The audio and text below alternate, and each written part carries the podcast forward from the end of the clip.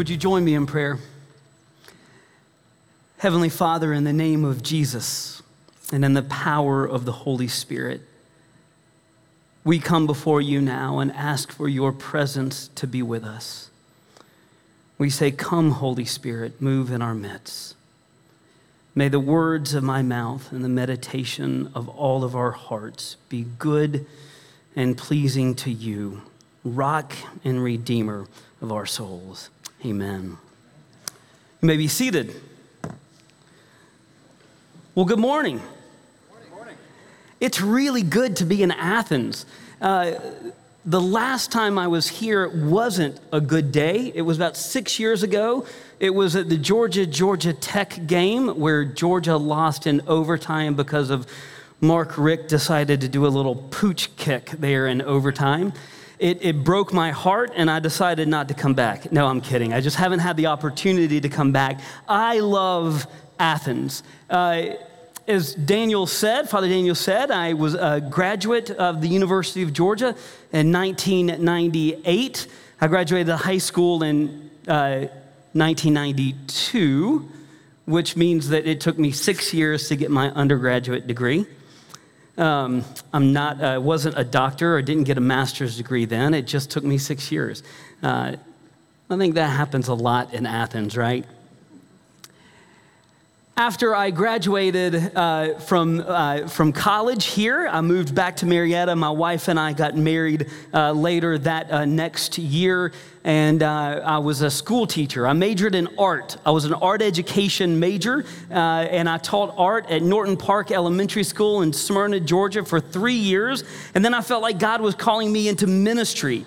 And so I had been involved with Young Life in, in college and in high school, and I lived in what now I, I guess has become the infinite, infamous Springdale House, um, which was a house that I guess now for like 25 years, there's been this unbroken string of young life leaders uh, living in this home. It was clean when I lived there. Uh, I drove past it uh, on my way here just to see it, and uh, yeah, it, it doesn't quite look like the same place it did when, when I was there. Uh, I taught for uh, taught elementary school for three years. Then I went on staff with Young Life because I felt like that's where God had best suited me to ministry. Uh, it was a disastrous two years. I'm not afraid to say that. And after two years, I tucked my tail uh, and went running from the ministry, thinking maybe I had misunderstood God's call. And so I went back to teaching. I became an art teacher at Dalton High School in Dalton, Georgia, and was there for five wonderful, magnificent years.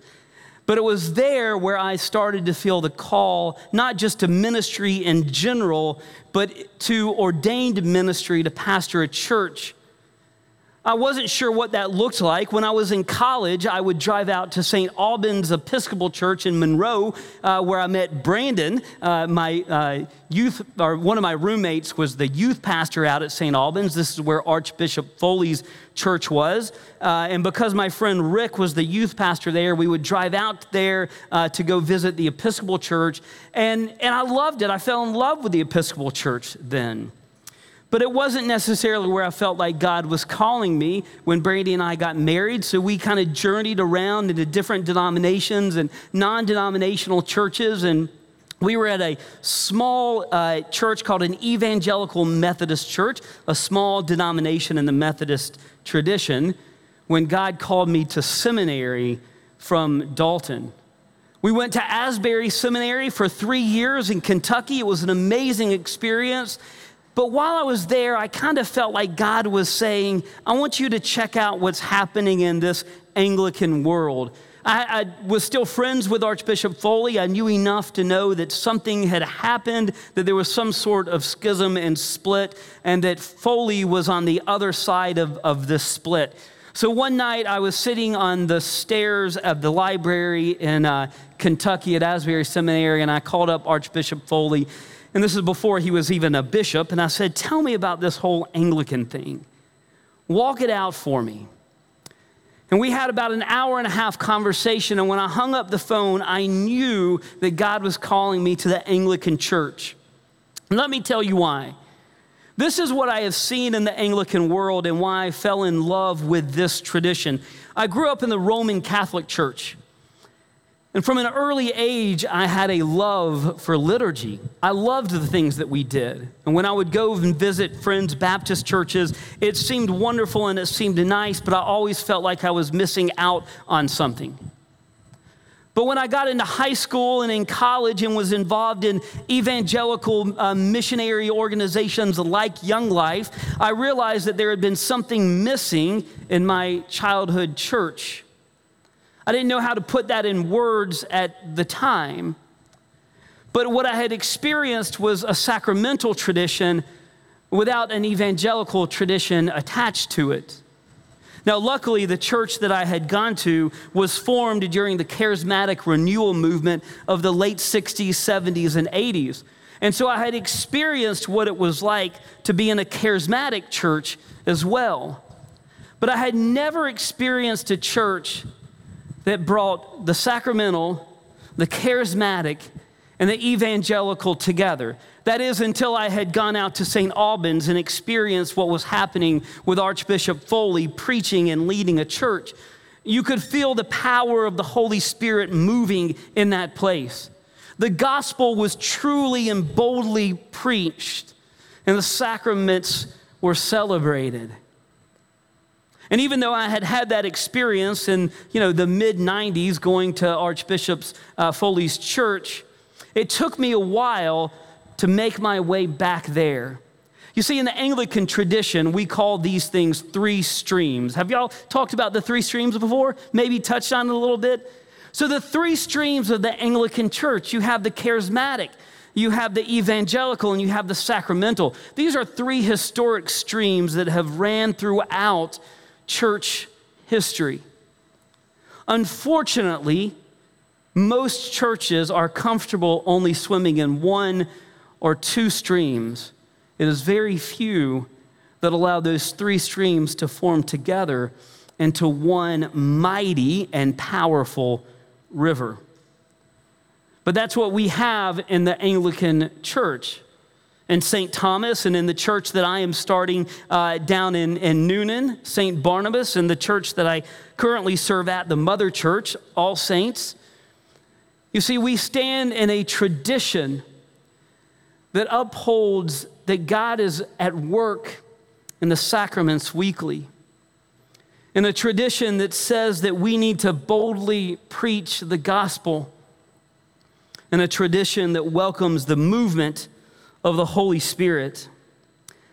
I think all three of these things are evident in today's gospel reading. When the apostles go out in mission, they do three things. What do they do? They preach repentance, they cast out demons, and they anoint the sick with oil. All three traditions right there. All right, I'll use a, uh, since I'm in Athens, I'll, I'll use a Larry Munsonism. The beginning of every game, Larry Munson would say, What? Get the picture, right? As he would describe the, the, uh, the field and what was happening, and he would talk about how the different teams, what uniforms they wore. Get the picture, is how Munson would start every radio broadcast. So here's the picture Jesus has do, been doing ministry now for some time, but he has been doing the bulk of the ministry. The apostles at this point had only been following and listening. All the disciples and the apostles and all the throngs of people that would gather around Christ were coming to witness the ministry that he was doing. But now Jesus sends out the 12 and he gives them the authority to do his ministry. These 12 apostles who come from a uh, not a high reputable background. These were not necessarily educated men. These weren't guys that had gone through the University of Jerusalem. They hadn't gotten degrees. They weren't necessarily the brightest of the batch. But Christ chose to use these uneducated fishermen and tax collectors and thieves and zealots for his purpose. And he gave them the authority to carry out the ministry that he had been doing. And so off they go, two by two. They go out into the surrounding towns and villages, and they cast out demons, and they anoint the sick with oil so that they would be healed, and they preach repentance. These are the three streams. Now, the tricky part of reading scripture sometimes is trying to understand what is applicable to us and what is simply uh, the gospel writers and the writers of the epistles describing what they had observed, right? So sometimes people will look at a passage like this, they'll take it hyper literally, and they'll say that pastors, as they go out, should always go out in twos and they should be poor and broke because that's what the apostles did. I don't recommend that you make your uh, priest poor and, and broke. Um, make sure that they are cared for. So, what is applicable from this passage? Is it that pastors should go out with just a staff and not two cloaks? No. But it's that they should go out, all of us, each of us, should go out in the name of Christ, doing his ministry by the power of the Holy Spirit in complete dependence on Christ. And as we go out and we do that mission, a mission that every single one of us is called to do, not just the ordained clergy, not just the Sunday school teachers, not just those that happen to lead music, but every single person that is called to be a follower of Christ is called to go out and to be on the mission that these apostles were on. We are called to live into these three streams. The first stream, they go out and they preach repentance. This is about preaching the gospel that Jesus Christ came, that he lived his life, that he is the Son of God, that he was crucified on the cross, that he died for the forgiveness of sins, so that you and I could be reconciled to God. But in order to receive that reconciliation, something has to happen first. And that is that we must repent and walk away from our former selves. We live in a world today that doesn't much like the idea of repentance. We live in a world that loves the idea of God's love, a world that loves the idea of God's forgiveness, but a world that wants permission to stay in their behaviors that they once had. But at the heart of the gospel is the idea that in order to receive the forgiveness that God freely gives, we have to relinquish our past, relinquish our old selves, and embrace the new that God freely gives to us. Charles Spurgeon said this Surely no rebel can expect the king to pardon his treason while he remains in open revolt. No one can be so foolish as to imagine that the judge of all the earth will put away our sins if we refuse to put them away ourselves. This is at the heart of the gospel. This is at the heart of what it means to be an evangelist. Now, if you have lived in Athens, unfortunately, you have probably come across a man named Brother Jed. Does anybody ever come across Brother Jed in the campus uh, uh, I don't know what, where it's called, right in front of uh, Student Center. Brother Jed usually comes about once a year. I don't know if he's still showing up. I know he was about six or seven years ago. Brother Jed would stand in the middle of the campus and he would point to people and he would yell at them to repent and he would say vulgar and horrible and awful things to everyone walking past. Brother Jed claims to be a Christian. Brother Jed claims that he is preaching repentance but he is a mean spirited man that is not walking in Christ.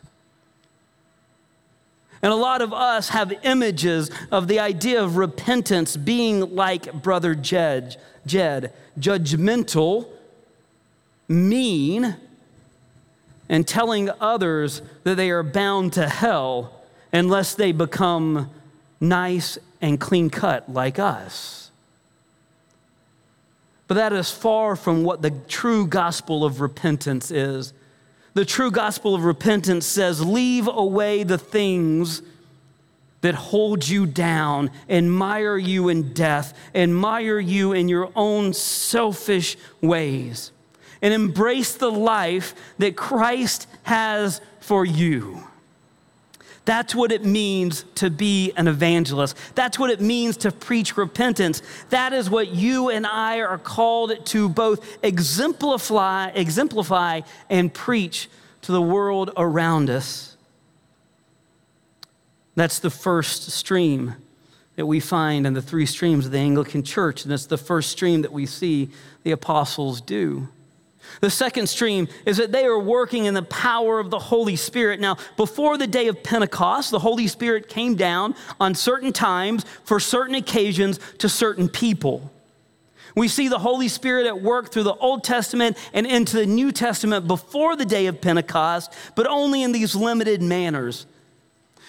The apostles were able to go out and work in the, uh, in the manner of Jesus because they had the work of the Holy Spirit in them. After the day of Pentecost, when the Holy Spirit is poured out on all, every believer, not just the apostles, every believer was commanded and called to go out in the world and do the power and the work that Christ had done himself. Remember, Christ said, When uh, you will do greater things than me. A lot of times in this world, we scoff at those ideas. We look at ideas like casting out demons and healing the sick as if these were backwards thinking for an uneducated group of people 2,000 years ago. But, ladies and gentlemen, brothers and sisters, listen to me. We live in a world where our battle is not against flesh and blood, but against the spiritual powers of darkness. And make no mistake, there are spiritual powers of darkness around us all the time. You are not helpless to these spiritual powers of darkness because you have been filled with the power of the Holy Spirit. You have been commanded and given the authority that Christ gave to the apostles to go out and to cast demons. Sometimes in nice, polite churches, we write these things off for the crazy charismatics. But let me tell you, if this isn't central to the ministry of every Christ follower, we will unwittingly succumb to the attack of the enemy. I want to give you an example. When I was living in Dalton, my son Jack was about three at the time, maybe four. He's 17 now. Jack was having night terrors. There was a man that had moved in next door to us that Brandy felt like it just something evil was present in him and in his home. One night, Jack was having these night terrors. And I went in to comfort him, and he just wouldn't stop crying. It might have been two o'clock in the morning or something like that. But he was screaming and he wasn't stopping. Now, parents, you know what that's like when your three or four year old is crying in the middle of the night and you are exhausted and all you want to do is go to sleep and your child won't stop crying and you start to find yourself losing your temper. I laid there and I prayed for Jack and I said, Lord, please help Jack. I, please calm him down, Lord. I, I, just pray, God. I was doing all of those things half asleep, not really knowing what I was praying, and it wasn't stopping, and my temper was starting to get more and more agitated, and I was about to give up. And I even hollered at Jack at one point. I was like, Jack, just stop crying. And then I clearly heard Christ say, Repent. And it was deep in my soul. And I laid there, and for the next five minutes, I repented of all the sins that could come into my mind. And then finally, once I felt like my repenting had been done, I prayed for the casting out of the enemy. And like that, Jack stopped crying. The temperature in the room, I am not exaggerating, dropped by about 10 degrees. I stopped sweating. Jack curled up next to me, put his arms around me, and he said, Dad, I love you. And he went to sleep. You see, these different streams are actually tied together intimately. Without repentance, we can't know the work and the power of the Holy Spirit and the work that He can do through us. I needed to repent first. And at that moment, I was able to take charge in the authority and in the name of Jesus Christ and bind the enemy from the attack that was happening. Now, we found out later, and this is a story maybe for another day, but the man next door to us was really engaged in some evil things after he moved out. Or he was engaged in evil things then. We found out after he moved out. Athens is a strategically placed location. Here in this town, you have people from all over the world coming to study, the best and the brightest from just about every country you can imagine. Can you imagine what it would be like for St. Thomas to boldly preach the gospel and to live into the power and the authority that we are given to cast out demons? And then to celebrate the sacraments. Now we get to the third and the final of the streams that we see right here. You might think that it's a little bit of a stretch to talk about anointing with oil and healing the sick as sacramental. But a sacrament is an outward sign of an invisible and inward grace. There's nothing magical about anointing people with oil, but it is something that we see in the Old Testament and the New Testament. And it is an outward sign of the power and the authority and the work of the mighty triune God as he comes in and does the work that he promises to do. Make no mistake, God heals today. God heals physically, God heals spiritually, God heals emotionally, and we are in a world that is as broken and wounded as you can possibly imagine. If we were just to walk on the other side of the fence, out from underneath the pavilion, we would engage 150,000 people that have a level of brokenness in their life that some of us might not be able to imagine and fathom. And in the power and the work of the Holy Spirit, and in the power and the work of the holy sacraments, God brings healing to a broken world.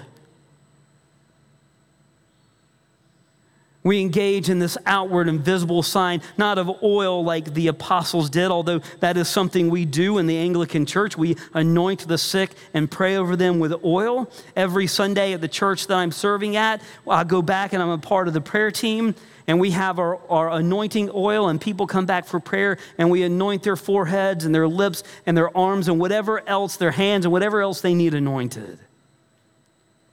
Because we're a sacramental church that believes that God is at work in the outward and visible signs in order to bring an inward and spiritual grace. And in just a moment, for those of you that are baptized followers of Christ, as you come to this table and you receive this body and the blood of Christ, you are receiving a healing for your body, for your spirit, for your mind, for your soul.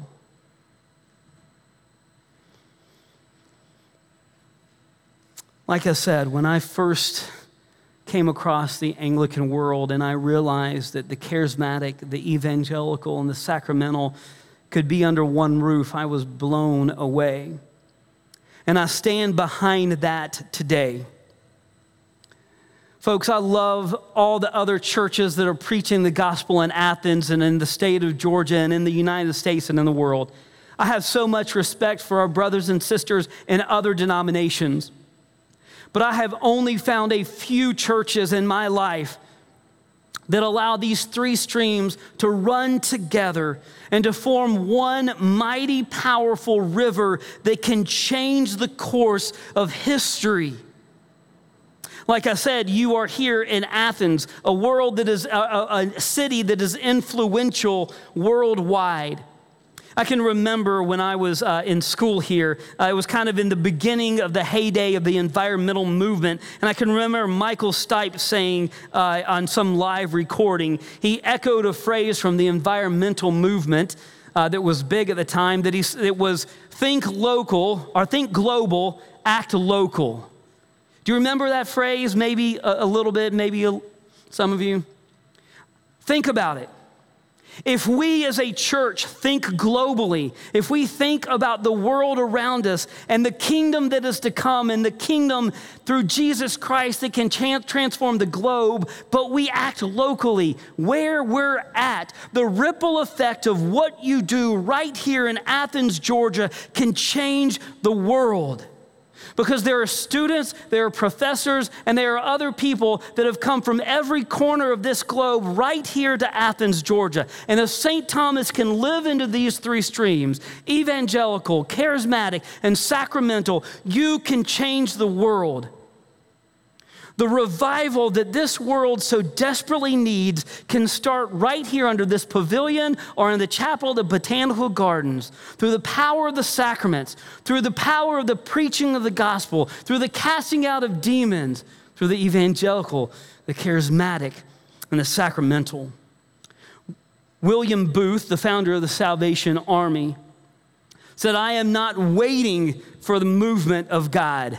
I am the movement of God. Brothers and sisters, St. Thomas is the movement of God right here in Athens, Georgia. And you can make a change in this world that can sweep the globe and bring a revival of the Holy Spirit and the kingdom of Christ to a world that is broken and desperately needs it. Come to this table hungry Come to this table knowing that in just a moment you will be filled with the power of Jesus Christ. The Holy Spirit will come alive in you, that you will be given over to the Father. And the work of the Father, the Son, and the Holy Spirit will come alive in your midst. Amen.